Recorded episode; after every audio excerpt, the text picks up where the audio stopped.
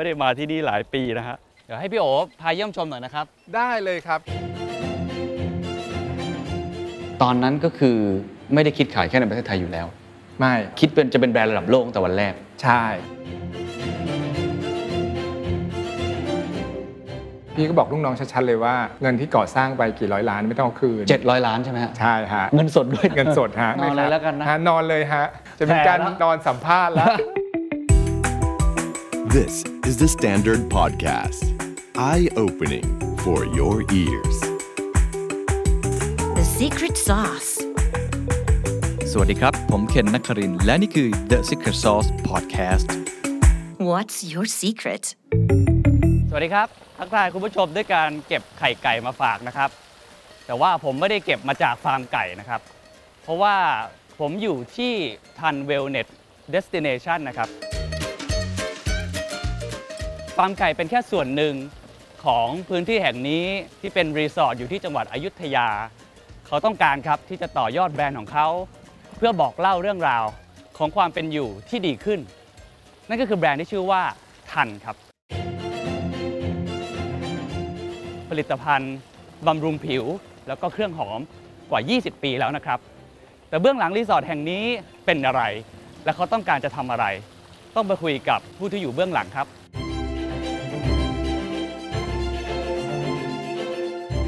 อ้าวเจอแล้วครับสวัสดีครับพี่โอโอ้เราเจอกันแบบอย่างนี้เลยนะฮะไปเก็บไข่ไก่มาฝากครับ เกือบโดนไก่จิกอุ้ยพี่โอสบายดีแล้วครับสบายดีครับโอ้สบายดีนะสบายดีครับ ไม่ได้มาที่นี่หลายปีนะฮะเดี๋ยวให้พี่โอพาเยี่ยมชมหน่อยนะครับ ได้เลยครับเคนมาเลยครับไปครับ พี่โอเล่าจุดเริ่มต้นที่นี่ให้ฟังหน่อยครับ เราอยากจะเปิดทัน destination spa ครับนะครับพี่ก็ ต้องหาว่าจะทำที่ไหนดี ครับ แล้วก็ได้มีโอกาสมาเที่ยวอยุธยา อืมแล้วก็หลงรักอยุธยานะฮะ อืมมีทั้งประวัติศาสตร์ครับที่เราที่เราผูกพันนะฮะ มีทั้งอาหารที่อร่อยอร่อยนะฮะ แล้วก็มาเจอจุดเนี้ยก็คือแม่น้ำน้อย แล้วก็หลงรักในความสงบความเป็นธรรมชาติก็เลยปักหลักละว่าจะมาเปิดทันเ e เ s t i n a t i o n ที่นี่ครับ อืมโอ้ห้องนี้หอมมากครับ คือห้องอะไรครับเนี่ย ห้องนี้ก็คือ shop ครับครับแล้วก็เป็นเหมือนกับสปา receptionอืมลูกค้าก็จะมาเลือกทรีทเมนต์ครับที่นี่ แล้วก็เลือก Product ที่ใช้ในการทำทรีทเมนต์ที่นี่ครับอ๋อเคนก่อนที่จะไปสปาจริงๆฝั่งนู้น ใช่ครับ ก็ไปถึงแล้วก็ไม่ต้องทำเสียงนกหูอะไรละแล้วก็เข้าไปเข้าห้องโน้นได้เลยครับ อันนี้คือที่ใช้เสียงสุดท้ายใช่ก่อนที่จะไปถึงตรงนั้นก็จะที่เงียบป็นจความริงสงบจริงๆอ๋อแล้วมีของอะไรขายบ้างครับที่นี่ๆก็แน่ก็เป็นนอขนองทันเลยใช่ไหมก็มีสินค้าของทันอยู่แล้วครับนะครับ แล้วก็ เอ่อเราเนี่ยมีสินค้าในเกี่ยวกับไลฟ์สไตล์อืมให้ให้ลูกค้าด้วยในในในบางสาขานะครับ ก็มีพวกเสื้อผ้าที่เอ่อเราเรียกว่า resort wear ใส่สบายๆเวลาไปพักผ่อนนะครับ ผมคิดว่า THANN ทำแค่ผลิตภัณฑ์บำรุงผิวหรือเครื่องหอม เริ่มต้นมาจากตอนที่พี่โอเปิดสปาใหม่ๆอะครับ ลูกค้าขอซื้อชุดนวด ขอซื้อรองเท้าแตะอ่าขอซื้อผ้าขนหนูอะไรเงี้ยครับ เราก็มาแขวนแขวนใน shop ทีนี้ชุดนวดมันก็เหงาเหงาๆไปฮะ เราก็เลยเอาเสื้อผ้าที่ลูกค้าใส่อยู่บ้านใส่ไปเที่ยวอะมาวางด้วยอะไรเงี้ยฮะแล้วก็บาง shopping mall เนี่ยเขาให้ที่เราใหญ่มากเลยครับเขาอยากให้เราแบบทำ flagship store อะปล่อยพลังให้เต็มที่เงี้ยฮะ product เราก็ก็ชิ้นไม่ใหญ่มาก มันก็ไม่เต็มร้านฮะ เราก็เลย position ว่ามันเป็น retail space ที่ที่มัน feature เรื่องของ natural ครับทั้งสินค้า THANN แล้วก็อาจจะเป็นของอาที่เป็นเสื้อผ้าหรือจิวเวลรี่ซึ่งมันก็ยัง based on วัตถุดิบจากธรรมชาติอยู่อ่าแล้วก็เอาแล้วก็เอาดีไซน์ แล้วก็เอาความเป็น craft ของครับคนเอเชียใส่เข้าไปด้วยโอ้คือเป็นความต้องการจากผู้บริโภคครับความต้องการหลากหลายมา แล้วก็เป็นโจทย์ให้เราได้คิดใช่ก็เลยครับทำสินค้ามาหลากหลายเจ๋งมากเลยครับ เดี๋ยวเราจะลองไปสปาไหมฮะ ไปครับผมต้องเลือกอะไรตรงนี้ก่อนใช่ไหมต้องเลือกทรีทเมนต์ก่อนครับ treatment เคนอ่า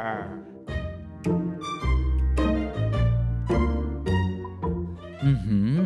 หอมมากเลยครับคุณผู้ชม ผมโดนป้ายยาแน่ๆเลยครับเนี่ย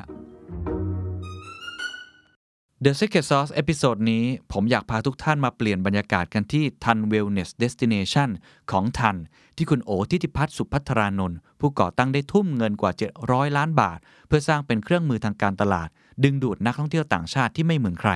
แต่ก่อนจะไปเรียนรู้วิธีคิดที่น่าสนใจของเขา ผมขอพาย้อนกลับไปที่จุดเริ่มต้นก่อนครับว่า กว่าจะมาเป็นแบรนด์เครื่องหอมระดับโลกในวันนี้ เส้นทางของทันมีความเป็นมาอย่างไร มีจุดเปลี่ยนอะไรสำคัญที่ทำให้เป็นที่ยอมรับ และคนทำธุรกิจสามารถเรียนรู้อะไรได้จากคุณโอบ้าง ลองไปฟังกันครับ ขออนุญาตย้อนกลับไปนิดหนึ่งในช่วงที่เริ่มต้นทำครับเพราะว่าเป็นแบรนด์ที่ระดับโลกอย่างแท้จริงนะครับแล้วก็เป็นแบรนด์ที่ไปอยู่ตามแต่ละที่ดัง ๆ ทั่วโลกเลยด้วยซ้ำแล้วก็ชาวต่างชาติรู้จักมาก ตั้งแต่ยุคนั้นเนี่ยคิดคิดอะไรอยู่ครับ เพราะว่าสินค้าประเภทนี้เนี่ยมันก็อาจจะไม่ได้เป็นที่นิยมมากนักใช่เป็นที่บุกเบิกแรก ๆ พี่โอทำอะไรมาก่อนแล้วถึงมาเริ่มต้นทำอันนี้ฮะก่อนทำอันเนี้ยพี่ก็เป็นนักการตลาดอยู่ที่ซิดนีย์ออสเตรเลียแล้วก็คนออสเตรเลียเขามี passion เรื่องของการมีชีวิตที่มันสมดุลนะฮะ work life balance ห้าโมงเย็นเขาก็ไปกันหมดละไปอยู่ park ไปอยู่ไปไป beach ไปจ็อกกิ้งนะครับ แล้วอีกอันหนึ่งก็คือเขาอะชอบใช้ของจากธรรมชาติ เขาก็จะมีสบู่จากน้ำมันมะกอกใส่สมุนไพรใส่ essential oil เข้าไป เราไปอยู่ที่นั่น 5 ปี เราก็รู้สึกว่าสิ่งนี้มันดีต่อตัวดีต่อใจนะนะครับแล้วก็คิดว่า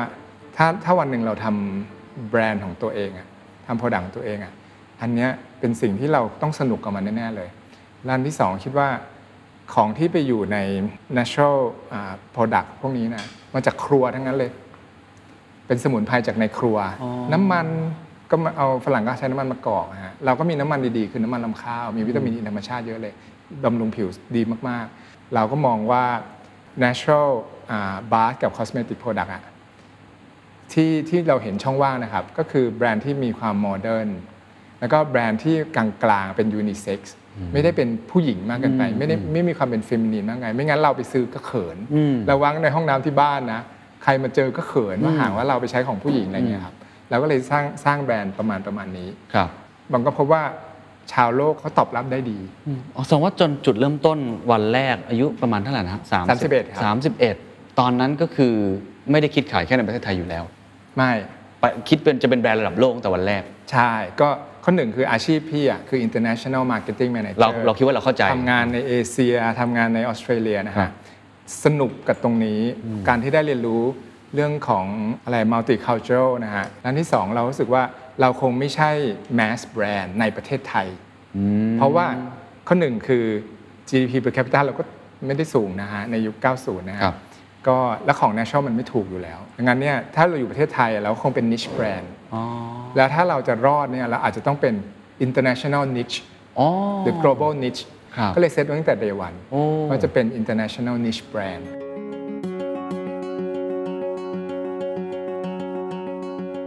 ตอนนั้นเนี่ยพี่ก็ไปไปขอพบคนหนึ่งซึ่งเขาเป็นนายกสมาคมผู้ผลิตเครื่องสำอางแห่งประเทศไทยอ๋อไม่รู้จักกันเป็นส่วนตัวนะฮะอ่าแล้วก็ไปเล่าความตั้งใจของเรา ที่จะทำแบรนด์ไทยดีอ่าๆในระดับสากลอะเขาไปขอร้องท่านอะให้ช่วย develop สูตรให้หน่อย แล้วก็บอกว่าแต่ว่าไม่ได้ซื้อเยอะนะครับ ไม่มีตังค์จะซื้ออย่างละสองโหล เอาไปโชว์ในงานบิ๊กของกรมส่งเสริมการส่งออกในะตอนนั้นอ๋อท่านก็เมตตาฮะทำ sample ให้ คือตอนนั้นคือยังไม่ได้มี product อะไรจริงเลยทำแค่ sample ออกมาก่อน เป็นเป็น product ที่คน test ได้อืม ครีมจริง กลิ่นจริง แต่ยังไม่ได้ผลิตทีละ 5,000 ชิ้น ผลิตมา 2 โหล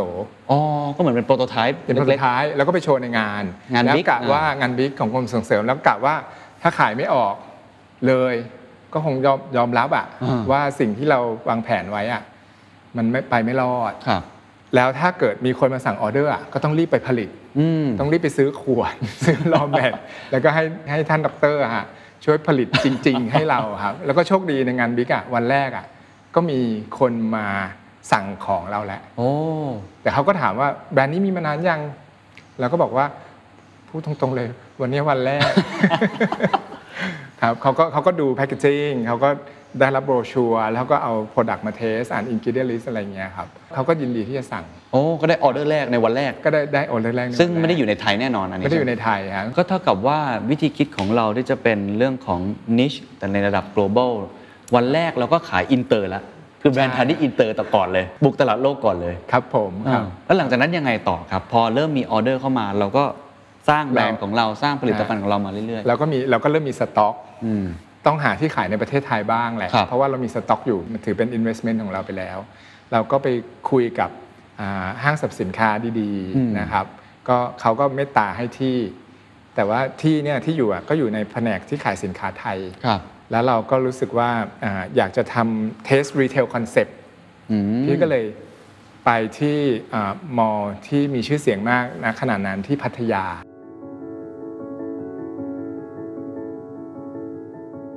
แล้วก็เปิดช็อปของ THANN เล็ก ๆ ขึ้นมา 20 ตารางเมตรอย่างเงี้ยครับอืมทำไมต้องไปที่นู่นพัทนะยาทำไมต้องไปที่หนึ่งค่าเช่ามันถูกข้อสองคือเราจะทำ test marketing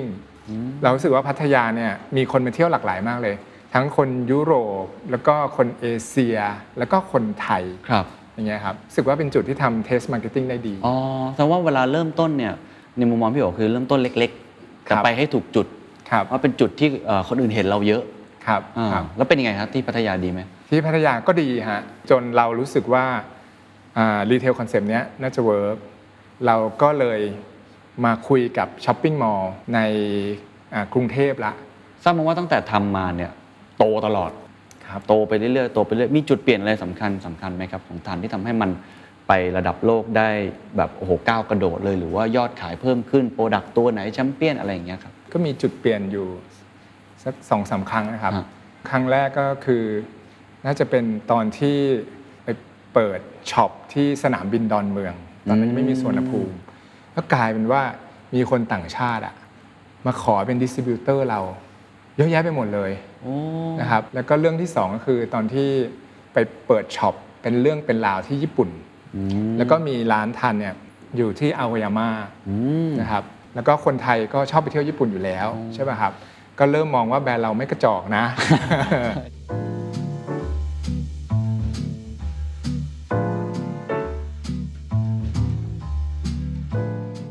โอ้อันนี้คือห้องพักอะไรครับเนี่ย ห้องพักไทยเนี้ยเราเรียกว่า tree house อ๋อต้นไม้ะคบ้านรับต้นไม้ก็ก็ให้อยู่ใกล้ชิดกับธรรมชาติครับใกล้ชิดกับต้นไม้ ใกล้ชิดกับสายน้ำแบบ adventure หน่อยๆให้ให้อยู่ที่สูงอ่าๆเหมือนอยู่ใน กระโจมเหมือนเหมือนไปออกค่ายไปออกแคมป์อะไรอย่างเงี้ย เต็นท์ glamping อะไรอย่างนั้นใช่ฮะผมอยากถามมากเลยตอนผมเนี่ยเล่นสกูตเตอร์มาครับรูปร่างมันประหลาดมากเลยครับครับ ปกติเนี่ยเราจะเห็นบ้านต้นไม้มันก็จะเป็นแบบต้นไม้ต้นไม้ครับเป็นสามเหลี่ยมปกติใช่อันนี้มันดูเหมือนเป็นแบบจากนอกโลกอะไรอย่างนั้นเลยแนวคิดมาจากไหนอะครับ ทุกคนเนี่ยก็คิดว่าทำบ้านต้นไม้ชอบทำเป็นทรงรังนกกระจาบอะที่เป็นแขวนอยู่ใช่กับต้นไม้ใช่ฮะพี่ก็รู้สึกว่า ในเมื่อเราก็อยู่กับต้นไม้แล้วอะฮะ พี่อยากให้มันเป็นทรงเหมือนก้อนหินแหลมๆเงี้ยฮะครับ ซึ่งพี่โอออกแบบเองหมดเลย ที่ออกแบบเอง สเก็ตเองทำอะไรเอง ใช่แล้วก็แล้วก็พบว่ามีมีคนน่ะอยู่ในบ้านที่เป็นหินจริง ๆ นะ อืม ก็คือที่แคปปาโดเกียที่ตุรกีอ๋อ ได้แรงบันดาลใจจากที่นั่น เขาก็ขุดภูเขาหินบาซอลต์อะฮะครับ เข้าไปอยู่ในในภูเขาหินแหลมๆเงี้ยก็คือมาจากเป็นหินแคปปาโดเกียอันนั้น ใช่ฮะแล้วนี่เป็นหลเหลี่บยมหิสูนงมากเลยเป็นกระโจสูมงมากฮะก็เป็นเป็นเหลี่ยมๆใช่แล้วมองขึ้นไปก็เห็น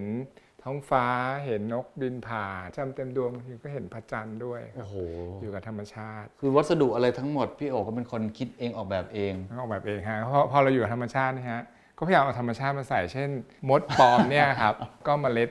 พืชใหญ่ๆนะฮะแล้วอ๋ก็อนี่มันเล็ดพืชเหรอฮะใช่ครับ เราไว้ทำพอตพอรี่อะไรอย่างเงี้ยฮะอ๋อหัวเตียงนี่ก็เป็นเชฟเหมือนกับกรงนกเขากรงนกเขาก็สะท้อนความเป็นอยุธยาด้วยครับแล้วก็ ห้องซีลิ่งสูงมากครับอ๋อก็ก็เลยมีหัวเตียงมาคุมคุมๆเขาหน่อยแล้วนอนจะรู้สึกว่าหลับสบาย ลูกค้าเรียกว่าเตียงดูดวิญญาณเตียงดูดวิญญาณใช่ไหมครับเตียงดูดวิญญาณมีลูกค้าแฮปปี้กับเตียงกับฟูกที่นี่มากเลยซื้อขอซื้อฟูกกลับไปก็มี ส่วนตัวรู้สึกว่า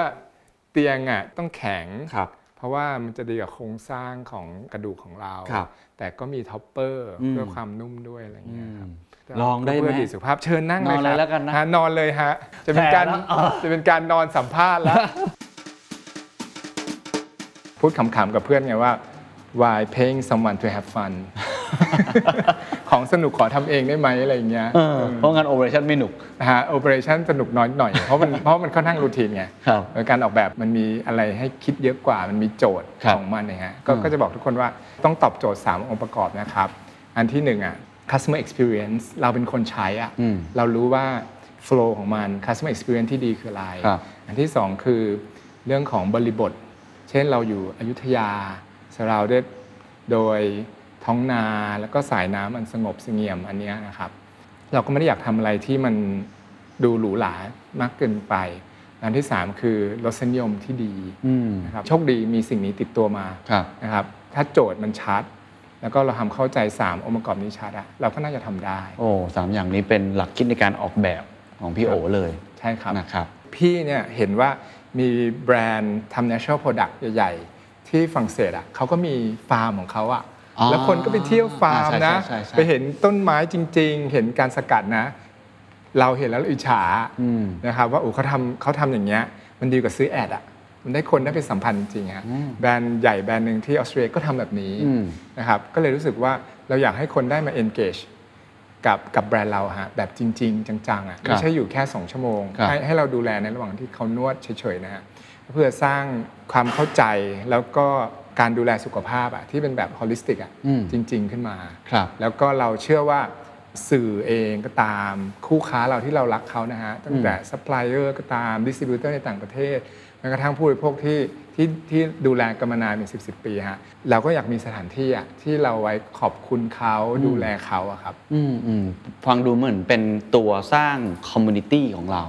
engage กับลูกค้าของเราหรือซัพพลายเออร์ของเราครับอันนี้ผมเข้าใจว่าอีกอย่างหนึ่งก็คือ ตัวธุรกิจโรงแรมหรือ hospitality มันก็มีไบเบิลของมันอ่าในการทำอยู่ครับแต่ผมเพิ่งทราบมาว่าที่นี่ไม่มี GM ซูเชฟอะไรต่างๆ ไม่มี แล้วก็เรียกได้ว่าทั้งหมดนี้คือเป็นพี่โอแทบจะเสกขึ้นมาทั้งหมดเลย เขียนเองทำเองออกแบบเองทั้งหมดเลยฮะทำไมเราต้อง break the rules ทุกอย่างฮะไม่ได้คิดว่ารูคืออะไรหรือจะ break อะไรอะฮะเพียงแต่บอกตัวเองว่าเราทำ destination spa เราอะไม่ได้ทำ hotel business ที่คนอะมาค้างคืนแล้วกินเบฟเฟ่แล้วก็จากไป ไม่เหมือนกันครับดังนั้นเนี่ยมันควรจะบริหารโดยทีมสปาออฟสเพปาราะว่าลีดเพราะว่าใช่เพราะเมสเซจหลักอะมันคือ ทำให้สุขภาพกายอารมณ์ของของคุณอะดีขึ้น ครับ ถ้ามันจะได้เรื่องของสปิริตนะครับก็คือเรื่องจิตวิญญาณนะฮะในบางกิจกรรมอะก็ยิ่งดีดังนั้นอะมันต้องเป็นสปาลีดนะครับเพราะว่าเรากำลังพูดว่าเราจะทำให้สุขภาพกายอารมณ์ของของลูกค้าเราดีขึ้น ครับ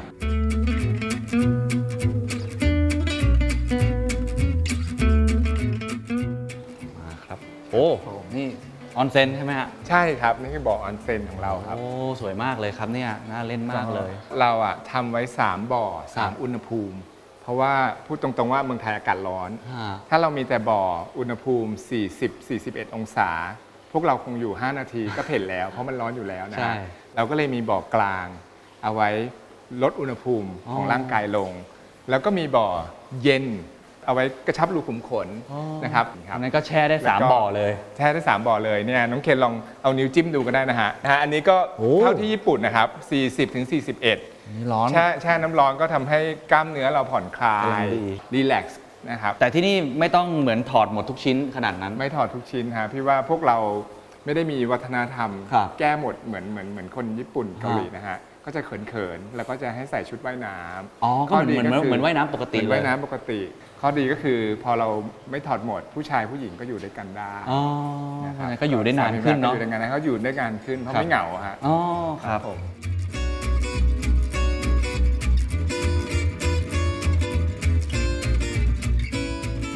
พี่โอเล่าคอนเซปต์อาหารที่นี่หน่อยได้ไหมครับ แน่นอนอาหารมีฟังก์ชันของมันนะให้เราอิ่มท้องสุขภาพดี แล้วก็สุขใจนะเรามักจะมีเวลาที่เรามีความสุขทั้งกับตัวเองอะ่ะและกับคนที่เรารักอะ่ะบนโต๊ะอาหารอืมอารยธรรมของโลกใบเนี้ยหลากหลายและก็น่าสนใจฮะเราก็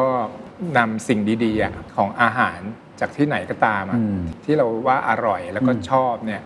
เอามาเสิร์ฟที่นี่ครับอืมเพราะตอนแรกพอพูดถึงอาหารสุขภาพที่นี่ครับผมนึกว่าก็จะแบบจืดๆ กินกิน clean เออ ใช่ไหมแต่อันนี้มันจัดเต็มมากเลยนะ ไม่จำเป็นต้องขนาดสุนั้นขภาพดีก็คือ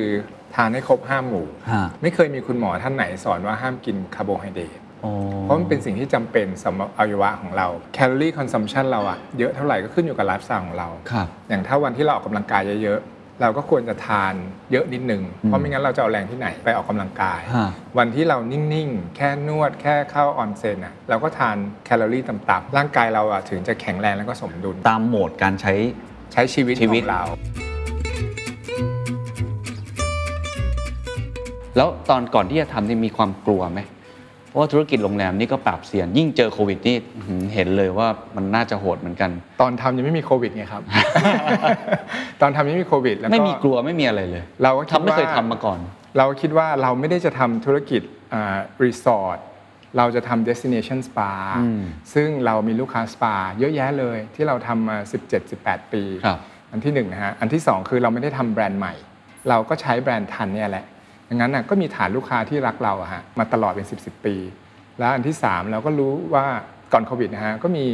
ต่างชาติอะมาเมืองไทยปีละ 39 ล้านนะฮะอืมดังนั้นอะทัวริซึมในเมืองไทยอะไม่เป็นสองรองใครนะครับครับแล้วก็ตัวเลขนี้อาจจะเป็นตัวเลขกรุงเทพ แต่อยุธยากรุงเทพก็แค่ชั่วโมงเดียวโดยรถอืมนะครับเราคิดว่าถ้าถ้าองค์ประกอบมันมันถูกติ๊กถูกอะครับทั้งเรื่องของ branding เรื่องของ location customer experience แล้วก็เรื่องอื่นที่เราก็ให้ความสำคัญ เช่น เป็น part หนึ่งของ community แล้วก็ให้ความสำคัญกับ staff อ่า satisfaction กับ development ครับพี่ว่าถ้าถ้ามันติ๊กถูกเหล่านี้ได้ เราก็มั่นใจอืมอืมครับอีกอย่างหนึ่งที่ผมสงสัยมากเลยก็คือไม่มี channel ขายกับเอเจนต์ครับไม่ไม่ไม่ไม่ฝากเลย ไม่ได้ไม่ได้ไม่ได้ไปฝากขายอย่างเงี้ยครับทำไมก็คือครับพี่มองว่าเราอะมีสาขาของ THANN อะ60สาขาทั่วโลก ที่ร้านเราที่สปาเราอะเราอะได้เจอลูกค้าตัวเป็นๆไม่ใช่ออนไลน์ด้วยเราสามารถ present ได้ตอบคำถามได้รับ booking ได้เลย อืม แล้วลูกค้าเราอะก็ได้ Insight Info จริง ๆ นะครับ แล้วลูกน้องเราที่ที่ที่ขายอ่า property นี้นะฮะ ก็ได้ค่าคอมมิชชั่นเช่นเดียวกับที่เขาขาย Product หรือขายสปา ก็คือพนักงานที่อยู่ในร้านของเรากว่า 65 สาขา ใช่ เป็นเหมือนเซลล์ให้เราด้วย ก็เป็นเหมือนเซลล์และได้เจอลูกค้าตัวเป็นอ๋อๆเพราะว่าธุรกิจ THANN เนี่ยออนไลน์นิดเดียว เพราะว่าเราอะเป็นแบรนด์ที่ทำเรื่อง senses คนก็อยากดมกลิ่น อยากทาครีมบนผิว หรือว่าเรานวดให้กับลูกค้าจริงๆฮะครับงั้นอะมันก็คือเป็นคนเจอกับคนนะฮะอ๋องั้นเราคิดว่าเรามีเซลล์อยู่กองทัพหนึ่งอยู่แล้วอะมี outlet จริง ๆ อยู่ใน Luxury Shopping Mall อืมเยอะมากๆในโลกเนี้ยก็น่าจะเป็นเซลล์ช n แนลที่ที่ดี และตัวพี่เองก็ไม่ได้ทำที่เนี่ยจำนวนห้องเยอะมาก ก็แค่ 40 กว่า key ซึ่งถ้าสื่อสารแล้วก็ขายให้กับครับลูกค้าเราปัจจุบันก็ก็น่าจะโอเค การสร้าง branding หรือ branding ที่ดี positioning ที่ดีเนี่ย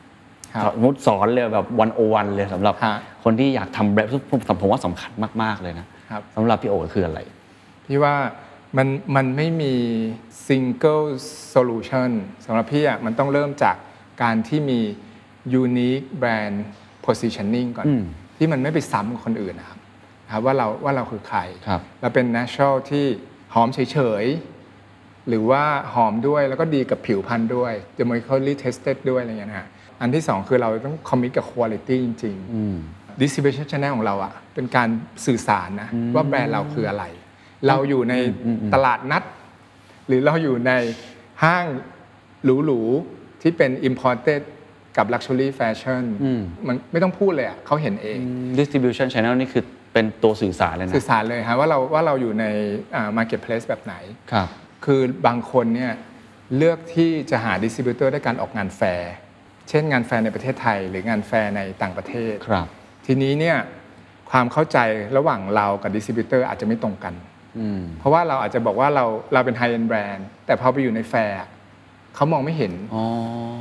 พี่โอมไม่เลือกเส้นทางนี้ พี่อะเลือกที่จะทำ distribution channel ของตัวเองในประเทศไทย ให้ชัดเจนว่าเราคือใครอืมเราจะอยู่ตรงไหน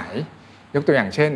distributor เราที่ญี่ปุ่นเนี่ยเจอเราที่เกษรอ๋อเพราะเราเลือกห้างเกสรเลย ใช่ ซึ่งซึ่งเกสรเนี่ยเราใช้พื้นที่ประมาณ 500 ตารางเมตร โอ้โหดีเทล 250 สปา 250 นะครับเขาเห็นชัดเจนว่า ทานแบรนด์อะอยู่อยู่ที่เกสรอยู่กับ Luxury Fashion อืมนะครับดังนั้นเนี่ยเขาก็รู้แล้วว่าเราต้อง expect สิ่งเดียวกัน ถ้าเขาไปทำที่ญี่ปุ่น อันนี้ก็ทำให้เรียกว่าสร้าง branding positioning ให้ชัดครับให้เขาเห็นแล้วเขาเก็ตเลย ไม่งั้นเดี๋ยวสับสนใช่ครับผมว่าโดยเฉพาะประเทศอย่างจีนหรือญี่ปุ่นเองเนี่ยที่ผลิตภัณฑ์ของ THANN เนี่ยไปได้ไกลมากในตรงนั้นเนี่ยต้องมี distributor ที่แบบที่เก่งมาก ผมไม่เชื่อเลยว่า พี่โอจะไปทำเองได้ทั้งหมดใช่แล้วในตอนนี้เนี่ยวิธีการเลือก distributor เนี่ยเลือกยังไงครับคนถามเยอะเลยว่า อยากได้ distributor อย่างคุณน่ะอืมทำอย่างอย่างของคุณน่ะทำยังไง พี่ก็บอกว่าสองส่วนนะครับ อันหนึ่งคือสงสัยทำบุญมาด้วยกัน อันที่สองอะคือเราอะต้องต้องรู้ว่าเราต้องการอะไรแล้วก็ไม่ต้องการอะไร ทีนี้เนี่ย พอพอแบรนด์ดังขึ้นมา คนจะขอเป็นดิสติบิวเตอร์เราเยอะแยะ เราต้องตั้งสติก่อนว่า key success factor ของเราคืออะไร ธุรกิจอย่างอย่างทันเนี่ยมันก็คือต้องการเรื่องใหญ่ ๆ อยู่ 3 เรื่อง เรื่องที่ 1 คือ retail management skill เพราะมันเป็นธุรกิจ retail retail is details ใช่ไหมฮะ คนที่ทำไม่เป็นก็คือเป็นงานที่ปวดหัวมาก ใช่ใช่ใช่อันที่สองอะคือ brand management skill เพราะว่ามันต้องสร้างแบรนด์ให้เกิดความมั่นใจ ครีมกระปุกหนึ่งอะกว่าใช้แล้วผิวมันจะดีขึ้นมามันก็ใช้เวลาเป็นอาทิตย์ ไม่ใช่ใช้วันเดียวแล้ว ผิวดีเลยอะไรอย่างเงี้ยฮะดังนั้น branding ก็เรื่องสำคัญ อันที่สามอะธุรกิจ retail เรียนตรงๆว่ามันใช้เงินเยอะนะครับดังนั้น distributor เราอะก็ต้องมีcapital ในระดับหนึ่งที่ที่จะมาลงทุนนะครับในการเปิดช็อปกับเปิดสปาอืมถ้าเขาไม่มี basic สามอย่างเนี้ยเราก็บอกเขาตรงๆอะว่า you're not qualified โอ้อะไรเงี้ยแล้วถ้ามี basic สามอย่างปุ๊บเนี่ยเราก็จะส่ง requirement ไปให้เขาอ่าน ว่าเราอะ require ให้เขาทำอะไรบ้างใน 2 ปีแรก เช่นต้องเปิดช็อปกี่ช็อป location ประมาณไหน sizing ประมาณไหน allocate sale มากี่เปอร์เซ็นต์ให้กับ communication อะไรอย่างนี้เป็นต้นนะครับ แล้วถ้าอยู่รับ requirement นี้ได้ ก็มาคุยกันต่ออว่าแผนของยูจริงๆอะคือจะทำอะไรโอ้แล้วกว่าจะรู้ว่าไอ้สามคุณสมบัติเมื่อกี้ที่ต้องผ่านเนี่ยรู้รู้ได้ยังไงฮะมันต้องมีการเทสเหรอฮะหรือว่าก็หนึ่งเราเราคุยกับคนที่เป็นเฮดนะฮะหรือเป็นเจ้าของอะครับ แล้วก็ดู CV ของพนักงานเขาเลย Key Staff ของเขาเลยฮะอ๋อว่าว่าเคยทำไหมฮะอืมและที่สำคัญมากนะคือพี่มองว่าเขาจะต้องชอบแบรนด์แล้วก็ชอบ Product เราจริงอืมๆ as a consumer ไม่ใช่มองว่าเราจะทำธุรกิจกันเฉยๆอืมถ้าบอกว่า จะ Import THANN แต่ตัวเองใช้สินค้ายี่ห้ออื่น ซื้ออะไรก็ได้จากซูเปอร์มาร์เก็ตอย่างเงี้ยแปลว่าไม่เข้าใจกันละว่า Product เนี้ย Unique Selling Proposition คืออะไร ครับ stand for อะไรอย่างเงี้ยครับอ๋อเนี่ยถ้าถ้าตัวเขาเองยังยังไม่ appreciate Product เลยอะก็ไม่ไม่จะไม่คุยต่อแล้วครับ อ่า อันต่อไปอะก็คือเรื่องของ marketing communication การสื่อสารการตลาดฮะ advertorial อะไรอย่างเงี้ยครับ มันบอกว่าเราเป็นแบรนด์ประมาณประมาณไหน อืม อย่างอย่างพี่เองเนี่ย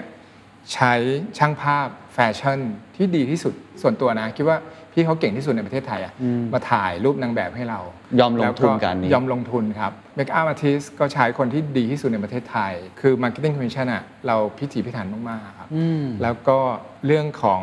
customer service มันมี2 level ก็คือเรา service ให้ผู้บริโภค ซึ่งนี่มันเข้าใจได้นะครับ เพราะว่าเราทุกคนก็เป็นผู้บริโภคครับอีก level หนึ่งก็คือการทำ customer service ให้กับคนที่เป็นคู่ค้าเรา ก็คือ distributor ยกตัวอย่างเช่น THANN เนี่ยเลือกที่จะออกแบบร้านให้กับ distributor ทุกสาขาในโลกอืมฟรีไม่คิดค่าออกแบบอืมดังนั้นอะก็ตัด cost ของเขาตรงนี้ไปนะครับแล้วก็เราเลือกที่จะไม่เก็บ franchise fee upfront ว่าเปิดช็อปหนึ่งต้องจ่ายเท่านี้เท่านี้อย่างเงี้ยไม่มีครับอ่ารายได้เรามาจากไหนก็จากขายของให้เขาอะอ๋อทีละ shipment ทีละ shipment ถ้าเขาเจริญเราก็เจริญ ถ้าเขาเจ๊งเราก็ไม่ได้ขายอะฮะอ่าอ่าอ่าอย่างเงี้ยครับอ่าแล้วก็ทุกครั้งที่เราไปต่างประเทศอะไม่เคยไปเก็บค่าเดินทาง ค่าโรงแรมหรือค่าเวลากับเขาก็คือเป็น expense ของเราฟรีหมดอย่างเงี้ยครับอืมพอเราคอมมิตใน professional relationship เนี่ยฮะเขาก็รู้ว่าคอสเขาจะอยู่ที่ตรงไหน แล้วเขาก็มีใจให้เราครับ เพราะว่าเพราะเรามีใจให้กับเขาอืมนะครับแล้วก็สุดท้ายอะ มันก็คือ reputation ของบริษัท ซึ่งมันมีผลกับ branding ด้วย อย่างเช่น ถ้าคุณบอกว่าคุณเป็นแบรนด์ออร์แกนิกคุณก็ต้องใช้ ingredient อะที่เป็น organic certified ingredient อืมจะเป็น USDA จะเป็น Eco c e r t อะไรก็ว่าไปครับแล้วถ้าคุณบอกว่า Product ของคุณคุณภาพดีอะคุณก็อาจจะต้องยอมควัก budget หนึ่งอะส่งให้กับบริษัทที่ test คุณภาพสินค้าระดับโลก เพื่อ test ว่าสินค้าคุณอะมันดีจริงอืมๆไม่เกิดอาการแพ้มั่ง ใช้แล้วผิวชุ่มชื้นได้ยาวนานมั่งค รับริ้วรอยรอยจ้ำลดลงบ้างอะไรอย่างเงี้ยครับนี่มันทั้งหมดเนี่ยรวมกันก็คือเรื่องของ branding อืมไม่ใช่การโฆษณาอืมครับคุยกันมาครับ ผมว่าเป็น 20 ปีของแบรนด์ที่น่าทึ่งมากสำหรับแบรนด์ไทยแบรนด์หนึ่งที่มันไประดับโลกได้ขนาดนี้ มีสาขามากมาย มีลูกค้ามากมาย มีผลิตภัณฑ์หรือว่าบริการที่หลากหลายมาก จนถึงสถานที่แห่งนี้ที่มันใหญ่ขนาดนี้ ผมว่ามีไม่กี่แบรนด์นะของไทยที่ที่มาถึงตรงนี้ได้นะครับ แต่ว่าคำถามก็คือหลังจากนี้จะเป็นยังไงต่อ เพราะตัวพี่โอก็ทำมา 20 ปีแล้วถูกไหมครับแล้วก็ผมว่าพลวัตของโลกก็เปลี่ยนไปเยอะพฤติกรรมผู้บริโภคเทรนด์ต่างๆ หรือว่าคู่แข่งนะครับครับมันก็เหมือนมีหลายอย่างที่จะเปลี่ยนแปลงไปเยอะมากเลย มองอนาคตหลังจากนี้ยังไงต่อครับ ตอนนี้เรามี 4 business unit อืมใช่ไหมฮะ retail เนี่ยเราเชื่อว่าจีนเนี่ยจะยิ่งใหญ่ไปกว่านี้อีกนะฮะยังโตนี่ขนาได้อีกช่วงโควิดเนี่ยสองปีที่ผ่านมาเนี่ยเขาก็โตปีหนึ่ง70% year on year โอ้ปีปีที่แล้วที่เพิ่งจบไปเนี่ยปี 64เนี่ยเขาโต 75% year on year และตอนเนี้ยเรากำลังลุกไปเมืองรองอีกหลายเมืองแล้วตอนนี้มีคิวจะเปิดอีก 4 สาขาในเมืองจีน แม้ว่าจะอยู่ท่ามกลางโควิด ยิ่งขายดี เพราะว่า demand เกิดขึ้นในประเทศจีนอ๋อเพราะเขาไม่แต่ก่อบินมาใช่บินไปก่อนคนจีนเที่ยวแหลกอืมแล้วก็ช็อปแหลกทั่วโลกฮะตอนนี้ demand เกิดขึ้นในประเทศจีน รวมทั้งฮ่องกงด้วยอย่างเงี้ยครับแล้วก็เราเชื่อว่าการเปลี่ยนแปลงที่ที่เห็นชัดๆเลยก็คือ ตลาดจีนฮ่องกงเนี่ยฮะจะใหญ่ขึ้นมากเลยนะครับ ตอนนี้ก็กลายเป็นว่าพอร์ต revenue ของอ่าฝั่ง THANN นี่จีนน่าจะเยอะ แต่ก่อนไทยเป็นเบอร์หนึ่งอ่ามาถึงตลาด retail นะฮะ ตอนนี้จีนเป็นเบอร์หนึ่ง โอ้ ตลาดที่พอๆกันคือไทยฮ่องกงเกาหลีอย่างเงี้ยครับก็ก็พอๆกัน ครับ แล้วก็อันที่สองนะพี่เห็นว่าเทคโนโลยีอะในแม้กระทั่งในเรื่องของคอสเมติกอะมันจะเข้ามาเร็วขึ้น มากขึ้น ครับ อย่างสมัยก่อนเราคุ้นเรื่องของนาโนเทคโนโลยี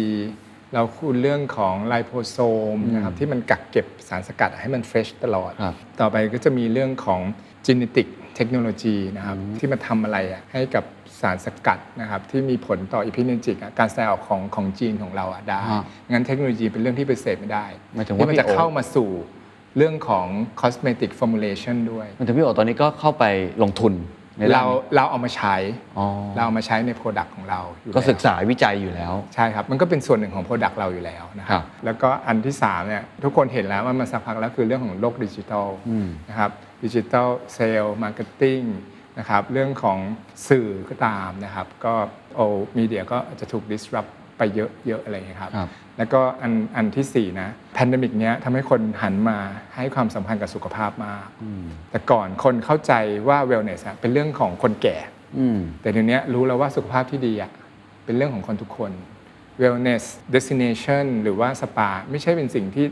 รองรับตลาดผู้สูงอายุอย่างเดียวแล้วอืมนะครับเพราะว่าคนเข้าใจแล้วว่า wellness อะไม่ใช่ healthcare ครับนั้นอะมันรวมไปถึงอารมณ์ของเราแล้วก็จิตใจของเราด้วย มันก็ขยายตลาดให้ใหญ่ขึ้นอืมก็เกิดการชิฟอะฮะของ consumer base ที่ที่เป็นผู้ใหญ่ครัมากบๆมาเป็นคนที่อายุ 3-40อะก็เข้ามาใน wellness อ่า industry ละนะครับแล้วก็ธุรกิจ wellness ก็เลยถูกออกแบบให้ให้หลากหลายขึ้นนะฮะเพื่อตอบโจทย์ของอายุของ physical condition ครับของรสนิยมครับเพราะฉะนั้นเชื่อว่าแบรนด์ยังมีโอกาสอีกมากมายที่จะไปต่อครับผม หลังจากที่ได้ใช้เวลาร่วมกับคุณโอทั้งวันครับ สิ่งหนึ่งที่ผมสัมผัสได้ คือคุณโอมี passion จริง ๆ กับการใส่ใจสุขภาพกายและใจของตนเอง นั่นก็คือเรื่องของ wellness ไม่ใช่แค่เขาทำธุรกิจเรื่อง wellness อย่างเดียวเท่านั้น แต่เขาหลอมรวมเรื่อง wellness อยู่ในชีวิตของเขาด้วย ผมจึงอยากทิ้งท้ายบทสนทนาในวันนี้ ด้วยการชวนคุยเรื่อง wellness ในนิยามของเขาครับ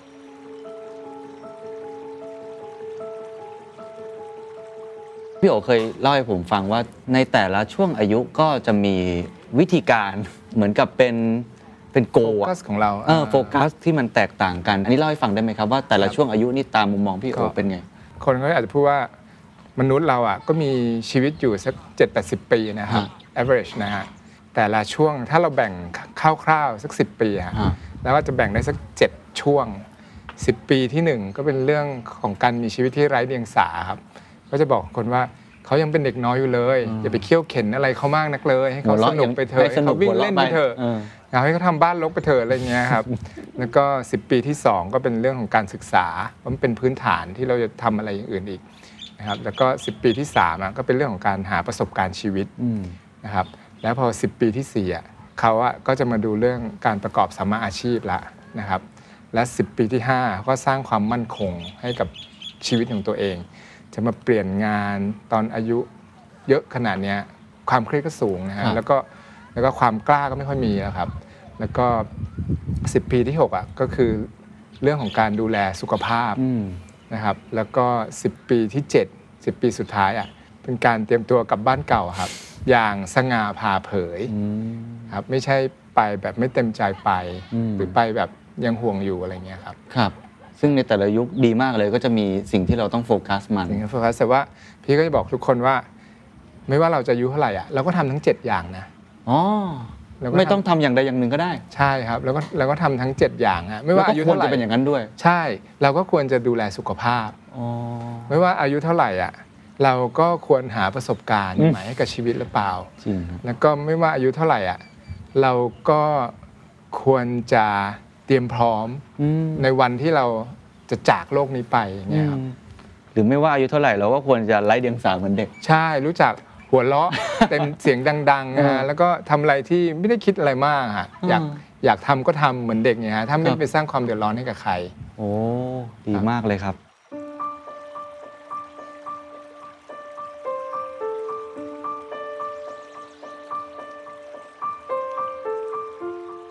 พี่โอเคยคิดแบบ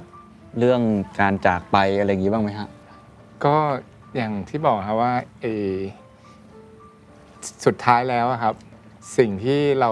น่าจะทำนะก็คือการเตรียมตัวฮะจากไปอย่างสง่างามอะครับ ก็ยังคุยเล่นๆกับกับแม่เลยว่าครับ ถ้าหมามาไม่อยู่แล้วฮะอยากให้ไปลอยอังคารที่ไหน อืม มาเอาแม่น้ำน้อยแม่หน้ารีสอร์ทเนี่ยฮะใกล้ดีแม่บอกไม่ไม่เอา ชอบไปอยู่แม่น้ำกว้างๆก็บอกว่างั้นเดี๋ยวไปลอยที่แม่น้ำเจ้าพระยาให้ไปอยู่กับน้องสาวเขาอะไรอย่างเงี้ยครับแต่ก็บอกแม่ว่างั้นมามาไปคนเดียวนะ เพราะว่าโอจะอยู่หน้าแม่น้ำน้อยเนี่ยแหละ เวลาลูกน้องขี้เกียจจะได้ขึ้นมาหลอกลุงน้องจะดีใจดีไหมนะ ยังอยู่กับเราตลอดไป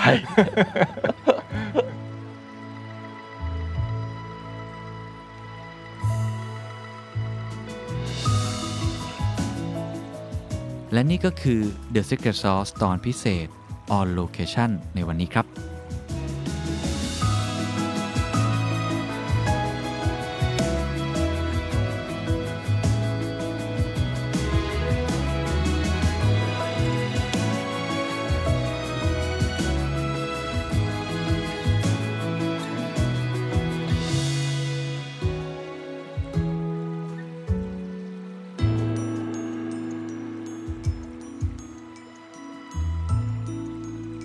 And that's the secret sauce. ถ้าคุณชื่นชอบ The Secret Sauce episode นี้นะครับ ก็ฝากแชร์ให้กับเพื่อนๆ คุณต่อด้วยนะครับ และคุณยังสามารถติดตาม The Secret Sauce ได้ใน Spotify, SoundCloud, Apple Podcast, Podbean, YouTube และ Podcast Player ที่คุณใช้อยู่นะครับ และอย่าลืมติดตาม Facebook Fanpage The Secret Sauce เข้ามาติชมเข้ามาพูดคุยกับผมได้เลยนะครับ